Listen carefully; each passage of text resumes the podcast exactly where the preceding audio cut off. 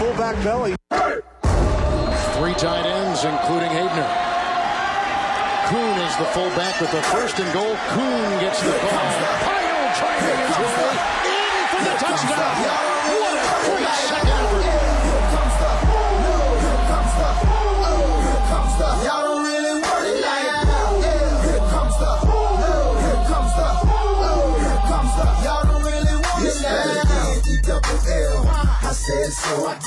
Hey, everybody, and welcome to episode number 23. We're going to call this the July 4th Independence Day edition of the Fantasy Fullback Dive, brought to you by the good people at the Roto Street Journal. Of course, the Fantasy Fullback Dive is the podcast that will pave your way, not your path, pave your way to the 2018 fantasy football title against all your friends, all your enemies, all your coworkers, all the random idiots that you met online. The point is, you're going to be the guy hoisting the title. We're going to pave the way for that. So, uh, in advance, you're welcome. Uh, I, of course, am your host, Not the Truth Jones. With me, as always, the Wolf of Roto Street himself. If you like what you hear on this episode and you want a little bit of extra, a little something, something, visit the ffbdpod.com slash 23. That's slash 23 for show notes, bonus content, and so much more. Wolf, how you doing on this stiflingly hot July 3rd, actually? Um, how you doing over there? You captured it pretty well. Stifling hot is the exact word I would use. I'm melting right now. My basement's unbelievable. So nice and cold and it's great. Yeah. But I don't get good Wi-Fi down there. So recording wise, I had to come up and my God, I feel like I'm gonna melt into a puddle before the end of this episode. It's horrendous. But how are you? I'm in a really very similar boat. I was actually as I was trudging my way up the stairs because the upstairs of my house is substantially warmer than uh, the downstairs or the basement, and I was right. think, thinking to myself, gosh, if I could do this in the basement, this would be a breeze. But I just can't vouch for the internet in the basement. So I'm, you know, I'm, I'm really roughing it up here. And, you know, I hope the that people warriors, enjoy man. it because, you know, those of you that are going to be watching videos, we are warriors. Uh, they're going to be seeing uh, how sweaty we are probably by the end of this, and it's not going to be oh, pretty. Disgusting. But we're still putting the product out there. Um, you got any plans for the 4th? Uh, so I have a big family cookout every year. We have a big uh, family pool volleyball game, you know, mm. meet the Fockers type of style. Ben, ben Stiller just laying it down into people's faces. That's the type of uh, status you're going to get. It's, it's fantastic. It's bitter rivalry. Uh, we got the old guys versus the young guys. At this point, I guess we're the old guys. I was going to say, so. are you the old guys? No, I, I'm apparently a young guy, but still, compared to the, the rest of the field, a young guy. But no spring chicken anymore. These legs don't get get up there quite as much as they used to on the pool volleyball net. Still, though, they, they've never beat us. Uh, it's a pretty historic tradition. So that, that's always fantastic. Uh, obviously, some fireworks at the end of the night. What about the family time? What do you got going on there? Well, there's going to be fireworks and so on. Although it's brutally hot, and I've heard there it might there might even be rain. Uh, hopefully, there won't be. Uh, my youngest is probably a little too young to stay out all night for the fireworks, so probably we're going to go catch some stuff uh, around the Amherst area, and then me and the little guy are going to go home, and my wife and daughter will probably hang out, watch the fireworks. But we do have the tradition during the day. My fa- uh, my daughter and I always watch the hot dog eating contest when that comes on TV, and so we will be watching that together. Uh, you know, that's become nice little tradition. We've probably done that five years in a row, which, given the fact that she's not even eight yet, that's actually a pretty solid, Yeah, that's solid fantastic. tradition. Yeah, she's very excited about Nice. it. We've been talking. She said she wanted us to see how many we could each eat in uh, what is it, twelve minutes, something like that. Well, how many hot, how many hot dogs and buns do you think you could eat in say twelve minutes? Oh If man, you that's had to. brutal. I mean, like your life. Yeah, I mean, you had to. Your life depended on it. You prepared for like you know a couple days. You made sure you were really hungry. You have water that you can drink and you could dip the buns in, which is that's the preferred method that these guys use. How many do you think you could eat if you had to? in t- a 12 minute span, I Yeah. think the most I could do is like four or five. That's a short time. The way they friggin' house those things like blows my mind. It's Yeah, absolutely disgusting. It's a short time. I think I could eat more than four or five, but I, I could. what do you put your number at? Uh, if I had to, if my life depended on it, uh, I'll bet like seven or eight, maybe. No shit. More than like a hot dog a minute, essentially. That's not saying? more Like, than a hot dog a minute. I No, no, 12 but every two minutes I meant to say. Every oh yeah, two definitely. I could, I, could. I could probably like yeah, definitely. I think I could probably do that. That's horrible. I mean, Mitchell Renz could probably eat like forty-five. I know that guy's an absolute savage, and he wants to come on soon. So Okay, be well, our I'm going to ask him that question when he comes on to break the ice because it's been a while since we've had him on the show. Anyway, uh, let's talk a little bit about the episode today. Uh, now that you guys know uh, the intimate details of our lives and how many hot dogs we think we could put down. um, you know, as you heard, you know, when we talk earlier, and hopefully you're you're liking the pregame, uh, you know, ad of the Wolf talking up our gigantic phone book size coaching carousel document. I mean, I don't, this is like uh, you know when the Kennedy assassination stuff got declassified recently. This this mm-hmm. is just like that, except it's not anything like that at all, and it's not classified. You can get this stuff uh, if you you know join the Wolf Pack or if you just go to rotostreetjournal.com slash coaches. You're going to get a real treat. Um, so anyway, we did part one of the coaching carousel last week, and uh, this is part two of the preview show. If you missed number one, you got to visit ffbdpod.com slash 22. Don't get it confused with slash 23, which is going to be telling you all about this gem that we're putting out today. To check that out, so don't miss, there's a lot of can't miss stuff where we rapid fire and broke down all the new head coaches, uh, amongst them Matt Nagy, Pat Shurmur, Frank Reich of the 35 to 3 Oilers Bills comeback in 1991 or two, I don't remember which. And of course, Jon Gruden, uh, and of course uh, Todd Haley also, who's been a source of some contention on the podcast between the Wolf and I the last couple weeks. Um, we wrap the carousel up with the final four new play callers of importance, or as the Wolf deems of importance, but I trust him. Uh, the Vikings offensive coordinator John DeFilippo, and I never know if I'm pronouncing that right, but if, if you I think know, it's DeFilippo. DeFilippo, I would say. DeFilippo. Sorry, John. Could um, be way off. I have no idea. That. That's my guess. Those, I mean, either one of those is a feasible answer. Uh, of course, the Titans offensive coordinator Matt LaFleur. Uh, fleur meaning flower in French, of course. So uh, mm, you yes. know he's a pretty classy one.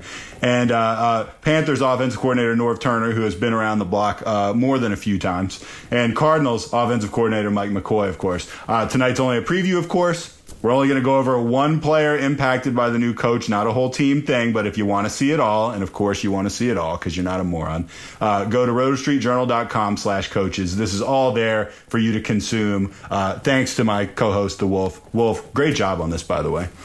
I appreciate it, man. And I, I, really do think it is that one area of fantasy football that's just so often overlooked. And that's why we're, we're preaching this and pounding it over two episodes, coming up with a 90 page guide on it because nobody else really covers this stuff. And you look at it, okay, let's say player A, right, 1,212 yards from scrimmage, six total touchdowns, 43 receptions.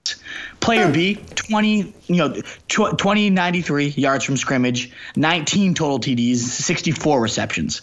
I think it's pretty obvious which one you'd rather have. Offense A, 4,203 uh, yards, 262 per game, last in the league. We're talking about a quarterback here. Total points. What's that? This, this guy must be a quarterback you're talking about. This is the offense as a whole. Oh, the so offense. The okay. Offense, they, Gotcha. They between the running game, the receiving game, the passing game, they accumulated 4,203 total yards. Pathetic. Uh, 262 yards of offense a game.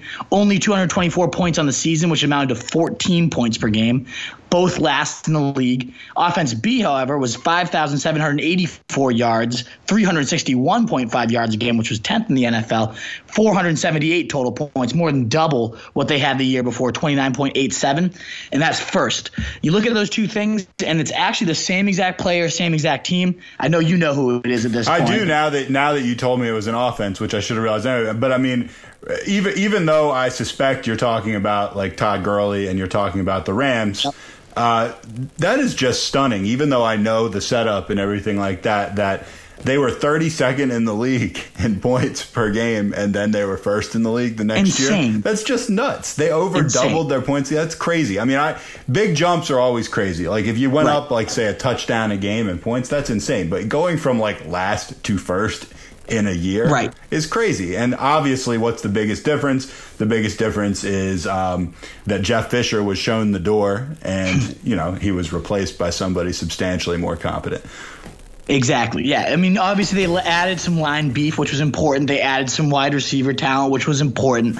But if you gave Jeff Fisher all those guys and then like kept everything else in place, I don't see Todd Gurley being the fantasy MVP of 2018 or 2017. I don't see the Rams like you just pointed out going from last to, to first in scoring in the league just because they added a few different pieces on the offense coaching is so big, it's so huge. Um, that's obviously the the most dramatic example of them all. But we've seen it time in and time out a smart offensive coach comes in and really just lights a, a talent keg um, on, onto fire. And that's what we're, we're really doing here is trying to identify who might be that McVay, who might come in and, and turn things around. We talked last week how Haley could have a historic turnaround with the Browns and all those other four head coaches and what they could be bringing. I mean, now we're, we got four offensive coordinators left. We're not going to get into John Morton with the Jets or uh, Brian Daboll with the the Bills because no one gives a shit about those guys. I was just going to say, and, and thank you for that. thank you. Right. Let's not waste your time. You Bills, it's LeSean McCoy, and that's all you need to know about until he gets hurt, and then you don't care about anybody.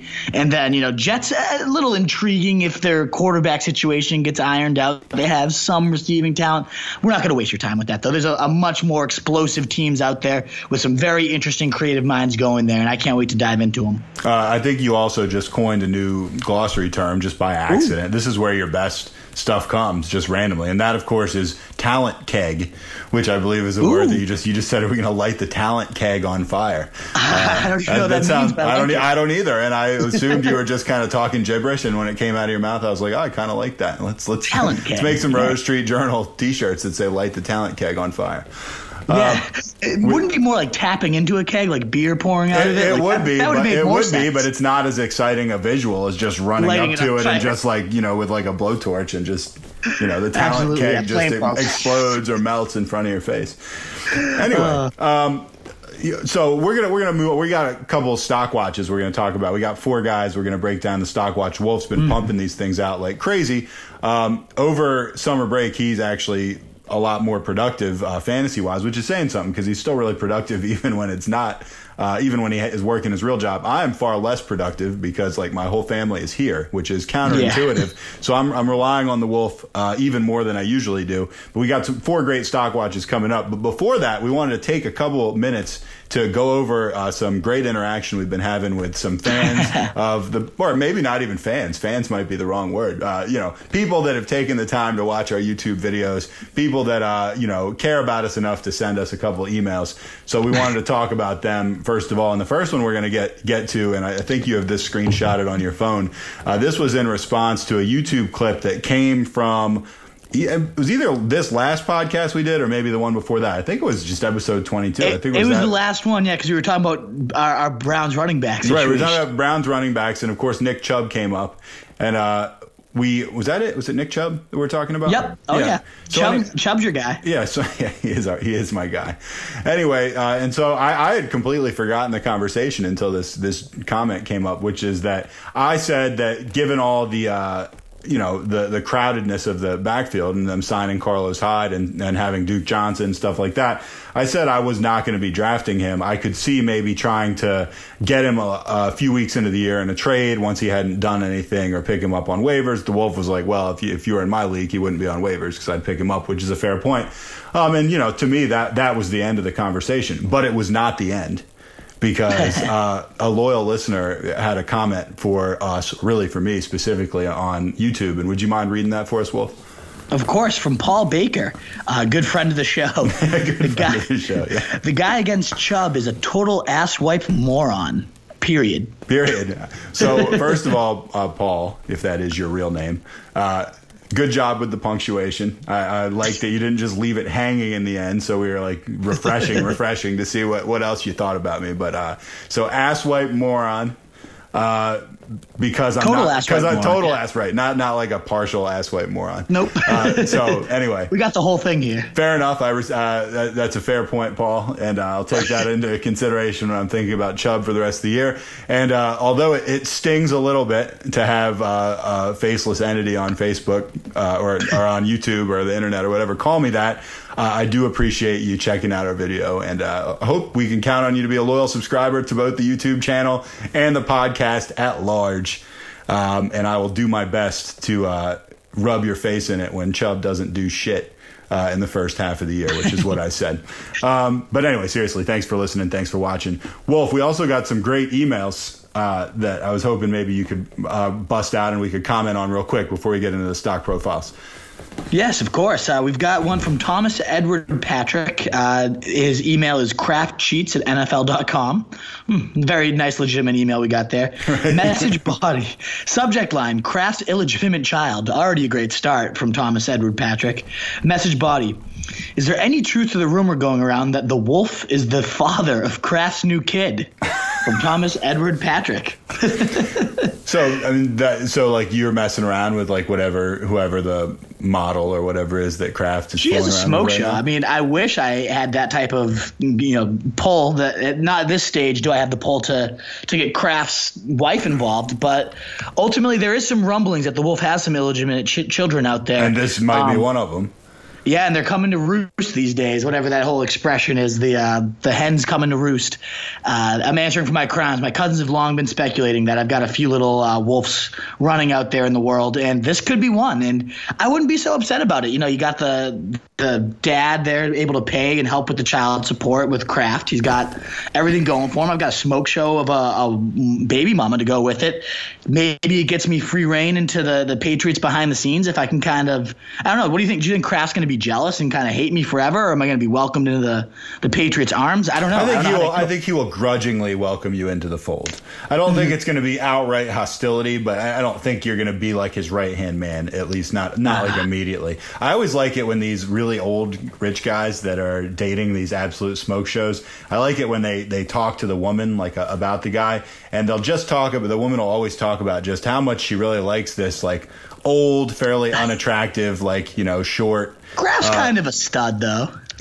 he's a multi-billionaire, which makes him a stud. but like they'll list all these things they like about him, and the th- they never list. Oh, right, and he's a billionaire, and I buys me anything that I want. It's always like, oh yeah, no, his personality. It's just fantastic. Like it has Oh, nothing cool. to do with the money. Like I'm sure if the guy was like working a night shift at 7-Eleven, I'm sure he could still land all these uh, smoke shows. Anyway, well, respect to him. I just wish people would just come out and say like, yeah, he's totally rich. Of course, I'm dating him. Um, all right, uh, next email. Next email. Oh yeah, we got uh, one more. This one from Willie Belichick. Willie Belichick. Willie Willie Belichick. I wonder who sent this one from freetb12 at patriots.com. I Wonder where we get these guys. Uh, with yet another Patriots player getting caught cheating in regards to Julian Edelman, do you think the Patriots should resign from the NFL? Matt, what are your thoughts? Should they resign? Well, I mean, what would their options be if they resigned? Like, was there like they joined the CFL or something like that? The XFL? Actually, there's there's a lot of options now. Yeah. I, I think I don't know. You're right. What, what would it be? The the whole um, Vince McMahon league coming back, like you That's- said, right? or, Like- or they just disband and all just kind of go their separate ways and just be like, you know what? We've run this thing into the ground with all the rampant cheating. Like, we really owe the public. we we owe the public to just step down. You think they should? I, I mean, one, they're never going to step down because they're the greatest team that's ever existed. Uh, two, they're not that big of cheaters. Uh, that everybody in the league is cheating, and we're just the ones that happen to have the spotlight on us every time something happens. Um, whereas if the Steelers do anything, it, it- just as bad. There's some air controversy in football's there. Just gets swept under the rug. I, you know, this just another non-story. Whoever you are, Willie Belichick or wherever funny little guy you are emailing this garbage. The Pats aren't going nowhere. I know you wish they would, um, because they're going to dominate as they always have, always will. With Ted, Thomas Edward Brady there, another Super Bowl coming this year, and then you know they're going to set themselves up for more and more years of dominance. I, I'm just kind of talking to myself now because I, I am terrified for the future without Jimmy Garoppolo. Not going to lie, uh, but we got a couple more strings of dominance. No resigning anytime soon, and, and Super Bowl for the Pats this season easily. what are you gonna name uh, that that uh, Kraft child? Wolf, Wolf of course, Wolf Jr. Wolf Jr. If they name Wolf that Jr. kid Wolf Jr., like forget about it. Like, Imagine if Kraft just came out. This would be a game. huge, huge deal. This would really catapult the Roto Street Journal uh, right where we want to be if he names that kid Wolf Jr. Absolutely. Do you think it's actually Kraft's kid? Like, whose kid is it? Other, other than mine, of it course. could be Kraft's kid. Why not? Yeah. Men can reproduce like it's disgusting how At how long. 70, 70? Oh, no He's- doubt, absolutely no doubt. Men men have done that and much older. It's women have got this finite window, which is kind of as it should be. You- I mean, you figure like I don't think I don't think it's great for like old old men. I remember uh, Anthony Quinn, that actor. I feel like he had a kid when he was like in his 80s or like 90 or something like that. They- Really? yeah, it's it's kind of gross, but it can definitely happen. That could totally be his kid. Oh, jeez. or your, uh, or out. or possibly more likely your kid. Um, Yeah, so anyway, uh, Wolf Jr. That's the that's on the big board in Vegas. We'll see if, if it when it comes out if all the cards fall correctly into place, and uh, we have a little member of the Wolf Pack with the inside track to the Patriots organization. Uh, that's assuming they don't resign from the NFL. Um, with that said, we're going to take a little break. When we come back, we're going to talk uh, four uh, of the most pressing stock watch guys that have been on the move since the last time we talked. Uh, right after we get back, and then of course we'll finish up our coaching carousel. See you in a few. Are you listening to me? What do you want to do with your life? We are back. Uh, we're going to talk uh, about a couple stock watch uh, fellas because there's been some movement. I mean, you say to yourself, like, it's early July, like, not much is happening. You would be completely wrong about that. So, if you want more from the stock watch, go to rotostreetjournal.com. One of the tabs up at the top is stock watch, and you're going to see the guys that we go over here and a lot more. So, check it out, definitely. Uh, the website is solid. It's always changing. Uh, there's content being added all the time. So please check that out. Uh, you won't be sorry. But with that said, we're going to hit you with a couple of the highlights. The Wolf's going to hit you with a couple of highlights, but I'm going to throw him a couple fat pitches and see what he can do with these things. um, let's talk about this. Robert Turbin, household name. Uh, you might think, oh man, why, why is this significant at all? It's actually pretty significant. He's looking at a four game suspension, um, and that is going to clear the way for one Marlon Mack and maybe a couple other guys for the Colts. So, Wolf, talk to us about this. Yeah, and you'd think it would be. That's what everybody keeps coming out now. Marlon Mack shooting up draft boards. Robert Turbin gone. Robert, you know, Marlon Mack, Marlon Mack, Marlon Mack. But ultimately, this is still going to be a committee. They've already come out and said this is a committee, even with or without Robert Turbin, the running back coach, noting we're going to play a lot of running backs. You're not going to have a bell cow, so to speak, a guy's going to carry the load. We've got a lot of different styles. I think anytime you have a lot of different styles, you want to try to utilize that. So it's one more mouth out of there, but it's still three-headed nightmare at best. Yeah, Marlon Mack probably the now best bet for early down work. Um, has a chance to emerge and distance himself from the pack. But these comments again, Frank Reich's history, don't tell me that he's going to suddenly just emerge and break the the committee trends of Frank Reich's history. Um, even you know he, he's had some serious talented backfields, and he loves to still share the work between them all. So what that tells me is yes, Mack gets a little bit of a bump up, but I think people are going to be a little too aggressive with it. He's still not a guy I'm running out and targeting. Um, I still think Jordan Wilkins, the rookie, might be involved. He's a bit bigger, could be involved at the goal line, and the guy that I still love, you know, secretly most out of this backfield. I have Mark Mack higher than this guy because he is the better bet for the O down touches. But the guy that I still think has the same role clarity, still can dominate, is our boy Nyheim Hines. Uh, best pass catching back there. We know Andrew Luck, when he's healthy, loves targeting the pass catching backs. I think this is a team that's going to be in a lot of shootouts. We know Frank Reich, uh, back to Danny Woodhead, having 90 catch days under him, loves to use those type of gadgets out of the backfield. I still think Hines has that role on lock, even if Marlon Mack's a little bit more secure now. Um, I, I think it's still Hines for me is the guy that I'm really targeting, considering the prices right now. I think everyone's going to be a little bit too aggressive on the Marlon Mack upgrades, and it's not as big of a deal in my eyes. Um, but I do love that they've upgraded the line so much as well too. I just want to make that note. Quenton Nelson apparently dominating in camp, looking like a professional. So many line and upgrades that I do think this backfield is important. I think it's use us, worth us talking about it. Uh, but still, being such a committee, I'm going for the cheapest member and the guy with the clearest role, and that's Nyheim Hines in my eyes. Yeah, and I actually agree with you 100% on all this stuff. Uh, and when the Wolf says he kind of secretly likes Nyheim Hines the most, uh, by secretly, he means he's been yelling on the internet for the past uh, month or two that he likes Nyheim Hines the most. Uh, check out the YouTube clips and so on. Uh, he's been pretty clear about that. So, yeah, you know, kind of an open secret there. Uh, yes. Let's move on. Uh, Deshaun Watson. This is one just kind of like a little puff piece for us to feel good about ourselves. Deshaun Watson is looking healthy. Uh, to quote, play the same way as before. Unquote. Wolf, uh, get me excited real quick about Deshaun Watson. Uh, I'd love to get you excited about him. You know, he's our QB1 and for good reason. Uh, this certainly just helps hammer that home. The fact that he's looking 100%. I mean, no plans to change his style of play are both huge news because that's what made him a cheat code last year. The running, the extending the plays, the designed runs, all of that was huge into you know the fact that he was on pace for 614 rushing yards and five TDs on the ground, in addition to his 3,883 pass yards and ridiculous 43 passing touchdowns. Um, you know that just absurd pace that he was on. It, uh, legs a big part of that. Getting him moving and out of the pocket were a big part of that. So the fact that he's going to continue that and he isn't going to have any reservations with the need that the coaching staff has come out and said we're not going to try to rein him in. That's what makes him special. That's what made him a cheat code. Those things are still in place, which I, I love to know. Um, going into the season, the talks are that he was throwing rainbows at practice in all areas. It's launch. This is the quote itself: launching a series of accurate rainbow spirals from a variety of angles. I don't even know what that means, but I What a love what it. a beautiful what a beautifully crafted sentence that was. Oh, incredible. I wish I was such a wordsmith as this guy. The only real evidence from a torn anterior cruciate, ligament was a brace on his right knee. So apparently he's making all the throws. He's moving around fine. All the reports are saying he should be a full go come training camp in a few weeks. And that's just all great news for, again, for our number one quarterback. That's what makes him a cheat code, and I'm happy to know that it's still going to be fully in place. Nice. I'm going to give you maybe a minute longer on this next one because I, I'm cheating here. We are only going to do four, and I, I'm combining two of them just because I always think of these guys together. Uh, when you think of certain players, they're always connected. And, you know, you always kind of think Joe Montana, Dwight Clark, stuff like that. Um, uh, so obviously Blake Bortles and Allen, don't call me Earns, Hurns. Uh, are going to be connected. They always will be ever since the, their clubbing days in London together. Uh, and they both just kind of randomly happen to be in the stock watch at the same time. So why don't you sell me real quick on Bortles and then sell me real quick on our boy Allen Hurns?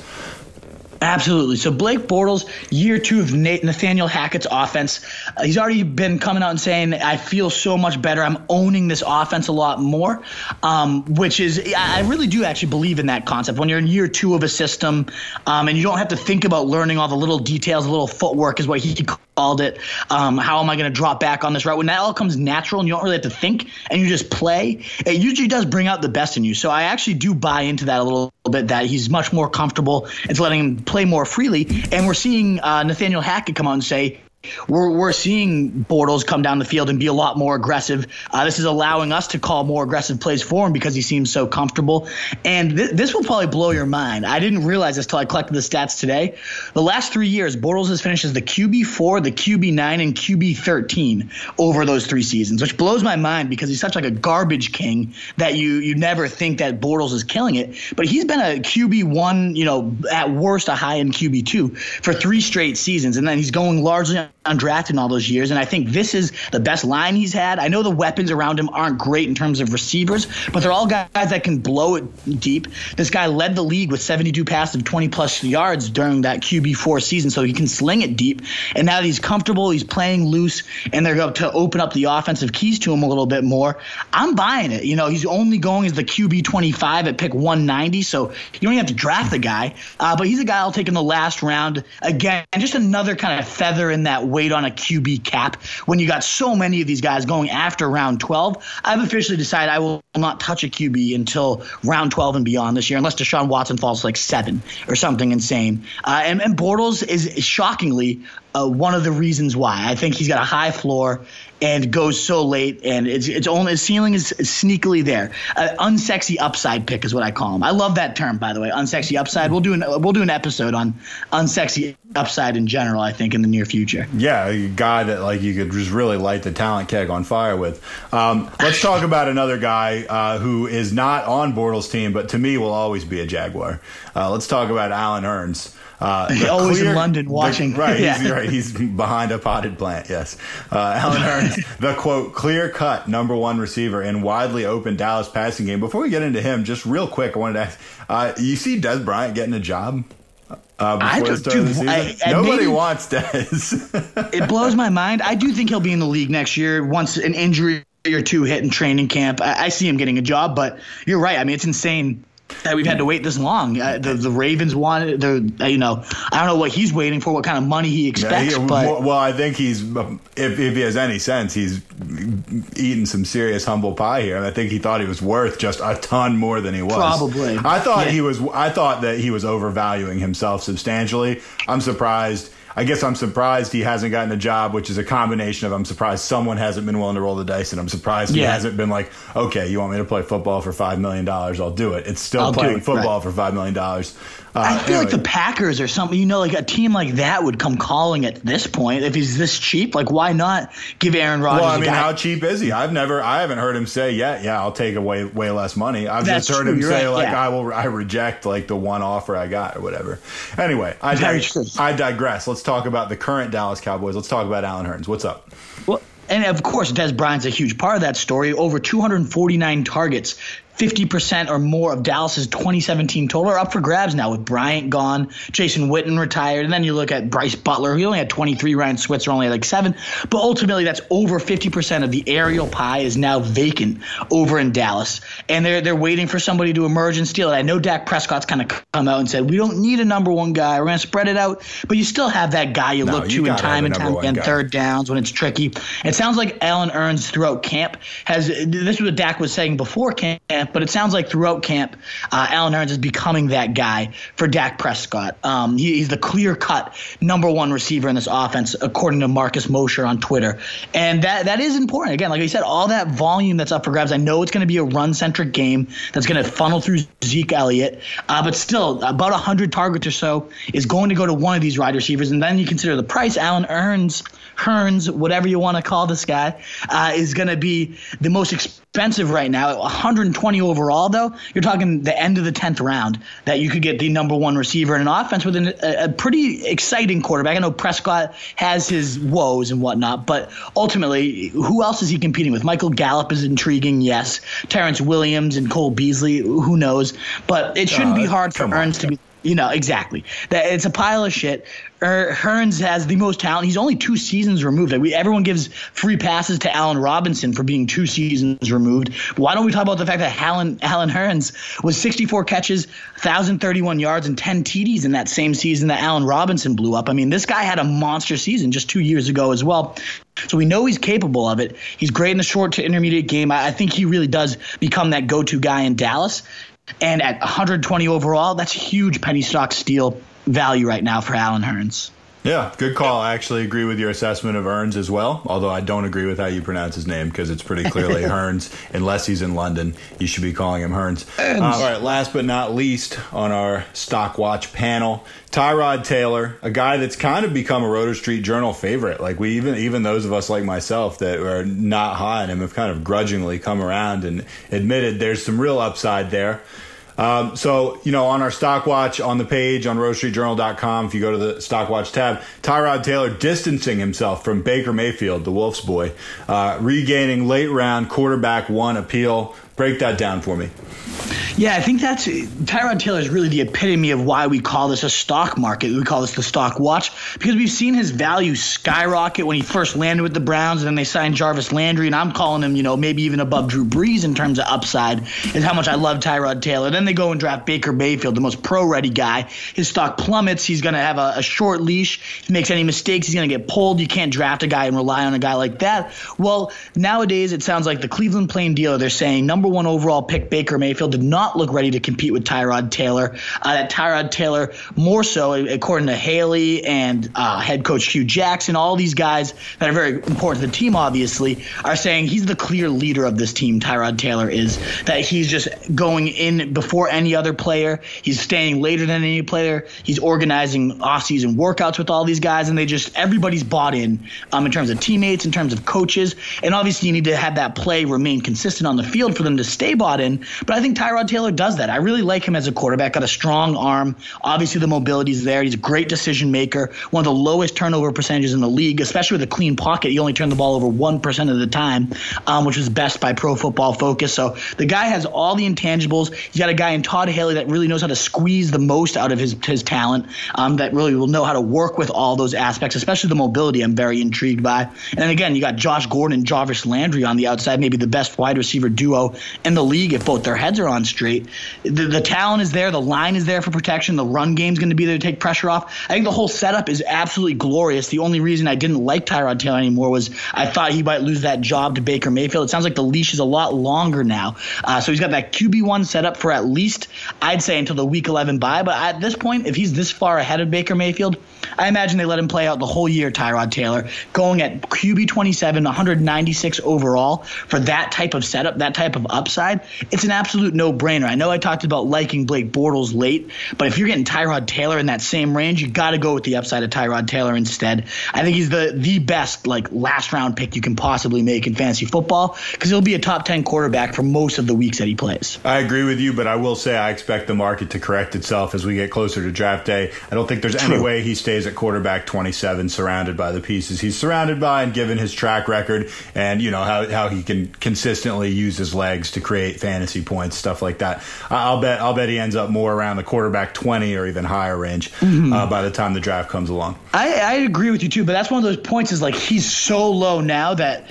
even when the market correction happens, it's like it's never even as high as it should be because he started so low. They could correct itself 30, 40 spots, and I still think Tyrod Taylor would be a great value. I agree. And I don't think we ever really see anybody jump up that much unless there's huge injuries or, or any of that stuff. So I do, I agree with you. I think it's going to correct itself, but I think that the Baker Mayfield stench is going to linger, and he's going to still be an incredible value, even if you get him in round 15. I mean, this is this is some high end talent with some great surrounding talent. A, a QB one masked at the, a last round price. I love it.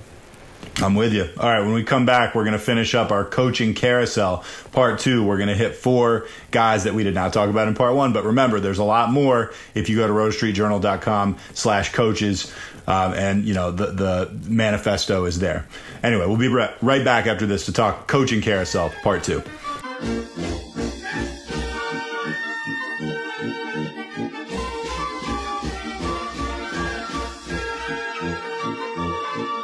All right, we are back. I'm pretty excited about this. I really loved the way that part one came out. Uh, it was well received by the public. We got some decent downloads, and uh, you know, people are checking out the coaching carousel. Not, I don't even know what to call it. I'm calling it the manifesto. I'm calling it the phone book. I'm calling it the declassified Kennedy assassination documents. Uh, but what it is is it's just hundred pages of info that the Wolf has meticulously thrown together uh, in his spare time. Um, mm-hmm. And you know you got to check it out. It's there. It's available if you want it. Uh, you, if you pass up on it, you do so at your own peril. That's all I'm saying. Absolutely. What do you want us to call this thing? What do you want me to call it in the future? The coaching carousel, the the 2018 coaching carousel, the most comprehensive guide to 2018's new offenses. That's what I call oh, it. That's fantastic. that's way better than what I've been doing, which is just kind of like pausing before I refer to it and then just talking about how big it is. Yeah. All right. Uh, fair enough uh, what he said. All right, let's talk about number one. Uh, and we've already had some uh, disagreement about how to pronounce this guy's name, but John DeFilippo. John De, DeFilippo, John DeFilippo, whatever you want to call him, he's he's working in Minnesota right now. His scheme, his philosophy, the move all over West Coast offense. I love that. Um, let's mm-hmm. talk about it. Absolutely. So he quote says, "I find myself being flexible to the guys that we have." He's one of those guys again talks about building around his player strengths. Any coach will say that, uh, but this guy really does it. I spend a lot of time on really getting to know what our players do well, so we can put them in the best position to succeed. We'll never try to ask our players to do something they can't do well. That's number one. We saw that with Nick Foles when they kind of switched the offense to his strengths in the postseason as compared to what Carson Wentz brought to the table in the regular year, and both players still dominated. So we've seen that happen. He loves moving people all over the place. The things we keep with us the same formations, but when we call the run game the same, we're going to move people all over the place.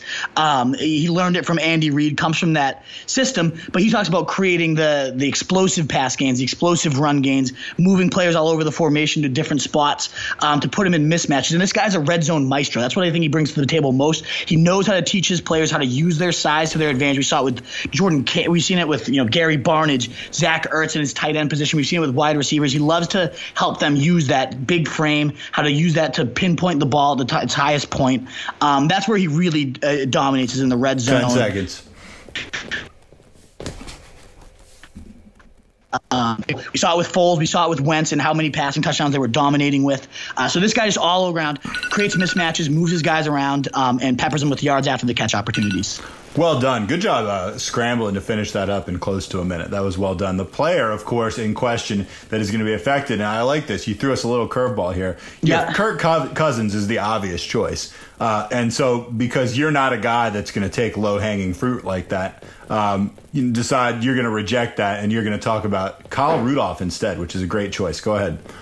Yeah, absolutely. Because Kirk Cousins is so obvious. I think he could approach 5,030 TDs in this offense with the chemistry. So let's take that one out and go with Kyle Rudolph. I think you look at his usage. I just mentioned Gary Barnidge. You got Zach Ertz. These tight ends that have dominated under DeFilippo because this guy loves to preach using big bodies. I just talked about. Um, loves to move his guys around, move them in the slot, toss them out wide, do jump balls in the red zone. That's what he loves to do. And then you got Cousins' pass affinity for Jordan Reed and Vernon Davis inside the 20. Those two things mesh perfectly with how DeFilippo will use him, how Cousins likes to target those big bodies in the red zone. I see a monster touchdown season coming from Rudolph, who's at 6'6, 259 pounds, an absolute mammoth. Very real shot at 10 TDs, 800 to 1,000 yards, and at a position where there's just so much uncertainty, you got to go with the top six fantasy tight end if you can. Lock down some security. I think Rudolph at a mid six round price where he's going is incredibly uh, reasonable at this point. Love Kyle Rudolph and the upside he brings under a guy that will really use that six six frame to its absolute fullest. I gotta say, when I've had occasion to get Kyle Rudolph in a draft late or off waivers because I'm streaming somebody, uh, you know, because one of my guys is on by. I'm almost never disappointed with the output this guy puts. He's he's solid. He's really solid, and you know, it seems like this year might be, uh, you know, maybe even kind of a breakout year for him, even though it seems like he's been around forever. He uh, has been, and I mean, Pat Shurmur did some great work with him the last couple years, especially two years ago when they didn't have any other weapons. Uh, but what really intrigues me is I think this offense as a whole just explodes. And then when you talk about the touchdowns, you know, maybe Rudolph isn't the, the number one, two, or three in terms of targets. You got those two beastly receivers and Dalvin Cook there, but the touchdowns, he's gonna, they're gonna be in the red zone so often that I really see him scoring ten to twelve uh, at, at minimum. I think if he stays healthy, that's not crazy at all. I think I'd probably go more in the 8 to 10 instead of 10 to 12 splitting hairs, that's still a really good season for a tight end that's not named Gronk or uh, Travis Kelce or mm-hmm. whatever. I, I, think the guy is a really solid play, and I think you could get him on the cheap, especially if you're in a league where guys are a little slow to jump for tight ends. I've seen him fall into like nine and ten even. yeah, well, you got to grab him if you get a chance there. You got to. Maybe yeah. I mean he's he's gonna have value later on anyway. Even if you already have a tight end, if you can grab this guy in the tenth round, that you'd be nuts to pass on him in my opinion. Mm-hmm. Uh, yep. Let's talk number two, Norv Turner. Carolina, scheme and philosophy. This is the Air Coryell, which we're going to have explained to us in short order because probably a lot of you don't know what that means. Um, mm-hmm. Um, it is simple yet relentless. I love the sound of that. Uh, talk to us about the Air Coryell. Talk to us about what Norv Turner's bringing to the table in Carolina this year. Yeah, coined after the infamous Don Coryell's relentless vertical attack. It's predicated on stretching the defense to its limits in the passing game, and then you soften up the front seven with a, a play action, bruising power run game uh, where you just pound the rock, and then it opens up the screen game underneath too. So it's really all about going deep and then pounding the rock up front to soften up the defense. He loves his big, tall receivers. We saw Michael Irvin, Vincent Jackson, Josh Gordon, all over 6'2", 6'3", feast in this offensive system. Uh, but like I mentioned, loves to have a power running game as well, especially if it's a versatile workhorse um, that can both pound the gut um, but also rip off screens and finesse routes as well. This is this uh, scheme that Ron uh, Chudzinski came up with and said you run the football, you're physical as a running team, but then you take your shots with hard play action. It's okay to throw the ball downfield and see how things unfold. It's kind of just a simple air it out, one on one. What happens? Let's go for the big play. That's the essence of the Don uh, Coryell chunks in the run game, run, chunks in the screen game, and then blow the top off the defense. There you go. Air Coryell, for those of you that were uninitiated, you've been initiated now. Uh, the player that's going to be affected, this one might be kind of obvious too, but I think it's really, really worth going into this because this is a guy that just a couple years ago was considered the number one quarterback in fantasy. And I mean, mm-hmm. possibly mm-hmm. we're looking at a real renaissance here. The Wolf and I actually took him as our quarterback in a high stakes league and thought we were getting an absolute steal. Uh, boy, were we wrong. But yes. that was a couple years ago. So uh, let's talk about Cam Newton. Yeah, he's got the cannon arm, the ability to buy time in the pocket. Two perfect things fit Norv Turner's system like a glove. Being able to rope it down the field and let your receivers get open downfield uh, by giving them extra time. Love all that. But what I actually love about Norv Turner, a lot of the quotes I've been reading, is he really simplifies the game. He doesn't make you think too hard. It doesn't make you call a million different audibles. He just kind of lets you go out and ball. And there's nobody that's more dangerous when they're having fun and just going out and balling than Cam Newton, especially when it's an offense that plays again to that arm cannon strength. He's got a bunch of deep weapons surrounding him now with DJ Moore drafted. Uh, you got Greg Olsen being able to streak down the sidelines. And then obviously you got Christian McCaffrey in the screen game. He's got tons of weapons around him. He's got an offense where he's not going to have to think. He's just going to be able to play. And they've already said we're not going to, you know, rein him in. He's he's going to be able to run. He's a mobile guy. That's what makes him special. And we're not going to just stop him. He's going to play the way he plays. That's what makes him dynamic, is what his offensive coaches say. So you got a guy that's going to let him run. You got a guy let him sling the rock, and you're going to make the offense as simple as possible. All great news for Cam Newton. Where do you like Cam right now this season? Like where where would you draft him? I know obviously a lot can change in the next month, month and a half. Uh, right now, where where is he on your quarterback board? That, that's what is tricky is one Turner's offense has not been dynamic for five straight seasons. It's been horrible. Uh, he's had nobody to work with, so I expect that to be more of the, a lack of talent, especially when he's getting guys that fit what he likes to do to a glove. But there's some risk there that just Turner's washed up and old and a retread hauler. So you know, I like Kirk Cousins a little bit better. We talked about DeFilippo. I'm a big believer in DeFilippo and, and Kirk Cousins, so I like him a little bit more. I have Brees higher, and then I think I have Cam Newton kind of sliding in right at that QB seven spot. With of course it's Cam Newton the upside to be the number one scorer at the position, especially if he fits the system as well as I think he could. Uh, so he goes in that round like seven, eight range. And if I was gonna take a QB that early, I know I just talked about how I don't take quarterbacks till round twelve, so I won't be. Uh, but if I was inclined to take a quarterback, I think Cam Newton makes a lot of sense in those middle rounds as a guy that could be a fantasy MVP come the end of the the season. Yeah, I don't disagree with that. Uh, coaching carousel number three, Mike McCoy in Arizona. His scheme, his philosophy, constantly changing. I think that actually sums it up pretty well. Um, and he might have the pieces where that could be strangely effective. Actually, just a constantly changing uh, look. Talk to us about Mike McCoy.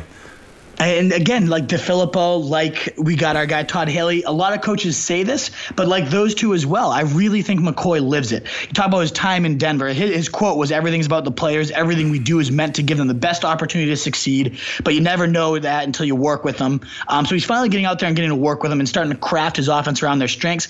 But if you didn't believe that he actually does that, you got to look at McCoy and his D- Denver uh, tenure. Peyton Manning leading the league in passing, the pass second pass heaviest attack in the league that year year came a year after Tim Tebow was the run heaviest league attack in the league, and then a balance attack under Kyle Orton. So the guy really switched it up depending on who his quarterback was, what he had around him.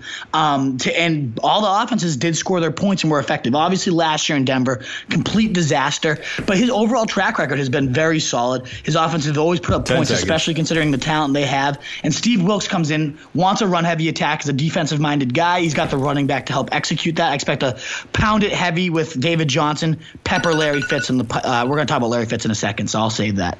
And yeah, the player being affected the most, and there are a couple to choose from. Uh, we're going to talk about Larry Fitz maybe after that uh, minute's up. Maybe we'll chat about one or two of the other guys just kind of in passing before we go to our last guy. The player that you have pegged that is going to be affected the most dramatically by this is Larry Fitzgerald, who is God feels like he's in his 29th year in the league. Um, talk to us about Larry Fitzgerald. Absolutely. I think this offense kind of most parallels those Peyton Manning attacks, not on that level by any means. I'm not going to say Sam Bradford's Peyton Manning, but at this stage of his career, I think it's kind of similar in the neither have the, the most arm strength, but they're very accurate guys that thrive at hitting their receivers in stride. That's what McCoy's offense is really thriving. You think about those bubble screens to Demaryius Thomas, uh, those slants where he just would rip up YAC after YAC. Uh, that's what Larry Fitz is going to be called upon this year to do out of the slot, and he's going to dominate it. He's always been so good on those savvy, you know, route running, using his body to kind of get away from guys and shield them. He's always had good tackle breaking power, uh, great open field vision once he has the ball. So in this system that's predicated on short routes and YAC, that fits Fitzgerald's uh, skill set to a glove. Very reliable, obviously, the surest hands in the league. Plus, he's good at using his body in the red zone. He's a six-three guy with great body control, stays in shape as good as any of them. I really think he could be in line for another 90 to 100 catches, 1,200 ish so yards. Again, like I said, Bradford and Rosen thrive, even if it's not Bradford, if it's Rosen, at hitting their receivers in stride. That's what this offense is all about. Fitzgerald could dominate. Yeah, I mean, he could get 90 or 100 catches again, as crazy as that is. What, what how, how many years ago was it that we had com- that? I'm not even saying us specifically, but that he was completely written off. I mean, I feel like he started being completely written off like what four years ago, something like that. Right. Well, there was a stretch. It was three years ago. So when Bruce Arians came, he moved him to the slot, and that's when Fitzgerald kind of had a renaissance and started. I think he has three straight years of 90 to 100 catches and 1,000 yards now. Before that, though, he had three years of kind of mediocre horseshit um, at best. So, you know, that I think it was after three straight years, people were like, all right, age is finally caught up. Even if he keeps good care of himself, Fitz has kind of hit that wall. And then he experienced that rebirth under Bruce Arians. And now people kind of let that old age age, those bad three seasons, or I don't know what it is that that lingers. It's not sexy. We talk about unsexy upside. Here's another guy He's that'll be featured in that episode. Nothing sexy about Larry Fitzgerald, but when you get 90 catches and 1,000 yards at the end of the year, you're going to be very, very happy with it. Yeah, you'll start to see the sex appeal. Um, you know, a guy, and this is mildly related to this, maybe even majorly related to this. Just the more and more I kind of let things digest this year uh, in the off season, the more I just love David Johnson. Yeah. And I was not always like a huge, huge David Johnson guy, but just the more I saw him play and the more I, I feel like people are sleeping on him a little bit. And I know he's still an extremely high overall pick, but I think possibly he's not even getting the respect he deserves. Very real threat to be the number one scorer in the league, you know? Um, I mean, I kind of, I'm kind of like, yeah, maybe he's going to be the guy. Le'Veon Bell, David Johnson. I don't know. I mean, he's he's awesome, and don't sleep on him, folks. That's why I really like having a top five pick because I mean you're getting Gurley, Bell, whichever one of the three, J- David Johnson or Zeke, if you want any of those four, or you're getting AB at a thin wide receiver position this year. I really love the top five picks. I think it's fantastic to to get one of those. It's a huge advantage. If you had uh, if if you had the sixth pick, would you pick DeAndre Hopkins or would you pick one of those other uh, RBs before you snagged him? Saquon Barkley, baby, you, You, would take that. you would take Barkley over DeAndre, like DeAndre's my without without hesitation.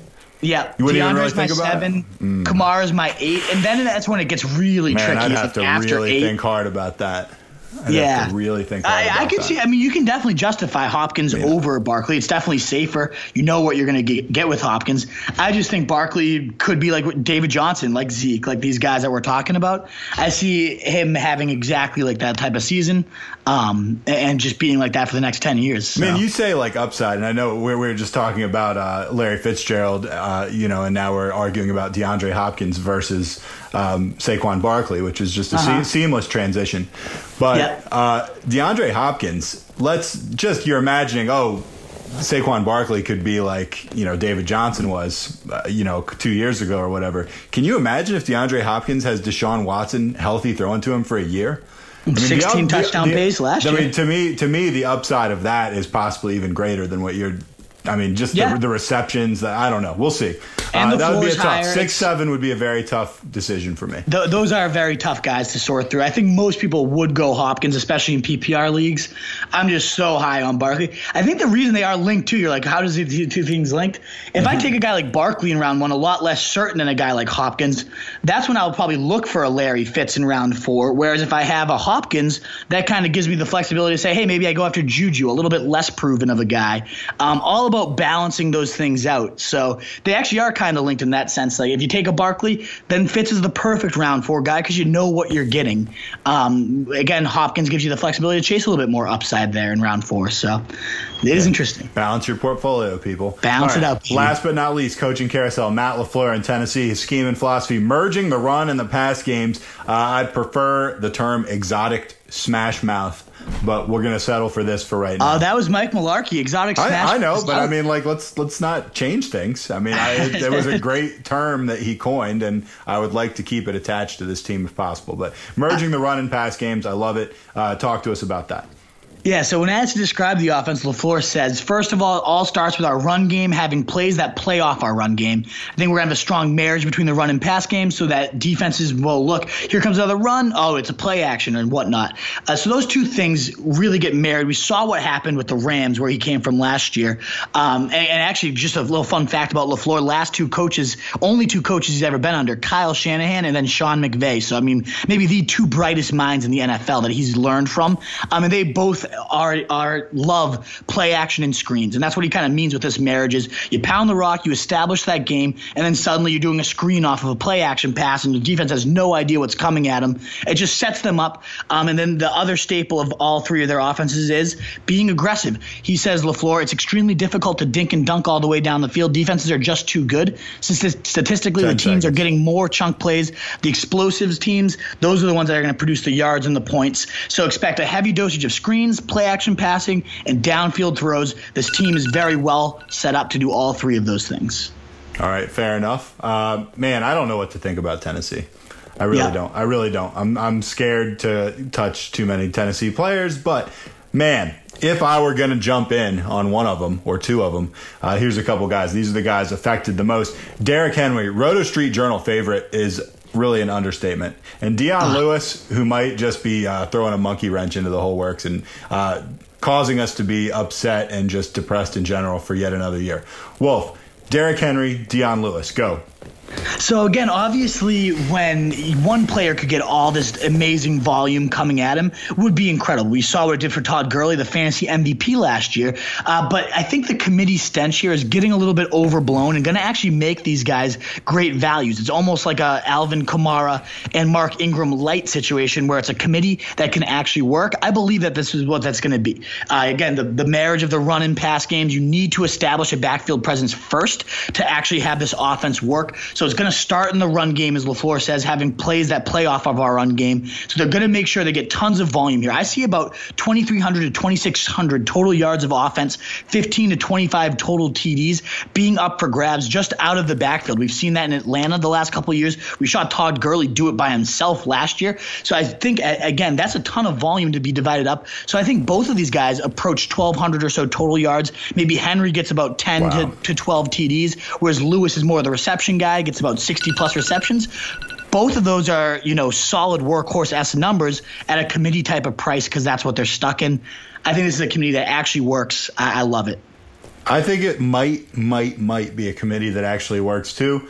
I would tend to go a little higher on Henry and a little lower on Lewis. That's just kind of my gut feeling.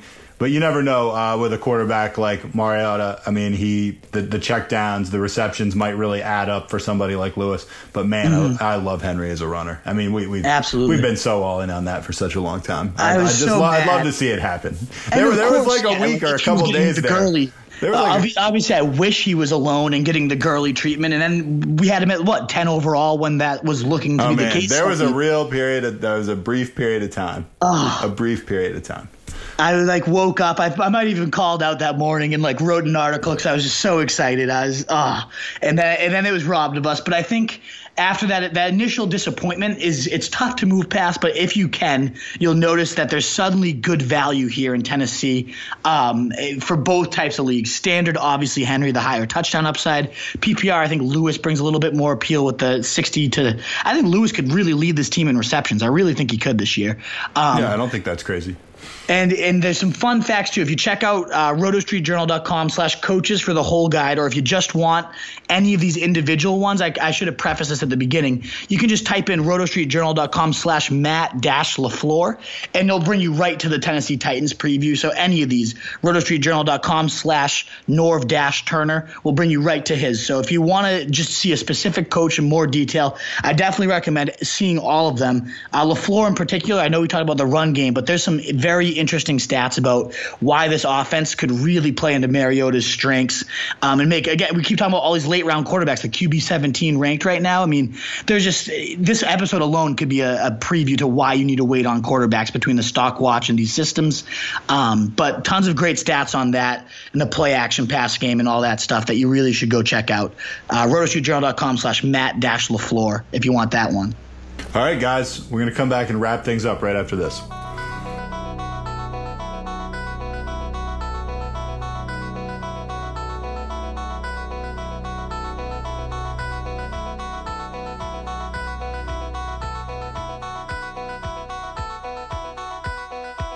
That's going to do it for lucky episode number 23. Um, any social media, anything like that you want to share with the folks, Wolf? I know the answer to that question is yes, but I'm, it's always I'm yes. asking anyway on the off chance one of these days you're just going to be like, no. Nah, I'm good. I got to get to my basement and not melt in my. It's awful. I'm still dying in here. But I will definitely tell you where you got to check out first ffbdpod.com uh, for our podcast homepage. If you want to check out any specific episode, just put slash in that episode number. So for this one, ffbdpod.com slash 23. Check out those show notes, the bonus content that comes with it. RotoStreetJournal.com is obviously our home base. Tons of stuff coming this summer. StreetJournal.com slash coaches that we've been talking about this whole time. Almost 100 pages of stuff on there. I would love for you guys to check that out. Give me your feedback. Obviously, I put a ton of time into it. Uh, but more than that, it's just, I think, very valuable stuff that will give you that edge and make you a Roto Street Journal member for life. Um, I think it's huge. And then, obviously, if you like me personally and you want to follow me, or if you hate me and you want to tell me how much you hate me, whatever it is, Roto Street Wolf at Twitter, um, at Snapchat. Find me on either one of them. And we're soon going to be debuting our text uh, text support feature where we can text you live answers and questions to your questions and all that. So be on the lookout for that. But if you need some direct support before then, hit me up on the Twitter and Snapchat. I love questions. I love interacting and bantering about fantasy football. It's my favorite thing. Um, and yeah, that should be it. It really is his favorite thing. He's not just saying that. I, I can't help it. It's my addiction. It truly He- is. he means I'm it. trying to turn it, trying, trying to make it something productive by build, building this site. That's really just a excuse for having this awful addiction that I love to death. Yeah, and I'm glad you do. It's propelling us to greatness. So keep It's it up. Uh, tweet this guy, Facebook, direct message him, uh, call him on his home phone. I'm just kidding. I, I don't Look it up in the phone book. Right, seriously, look it up in the phone book. I'm sure it's there in the yellow pages under Wolf, uh, or, or Wolf Jr. Uh, anyway, my name is Nat the Truth Jones. Did you hear that crying in the distance? I There did. I hear sirens also. uh, and I'm the wolf. See you guys. Happy Fourth. Yeah, happy Fourth. We used to have it all, but now's our curtain call. So hold for the applause. Oh, oh, oh, oh. Wave out to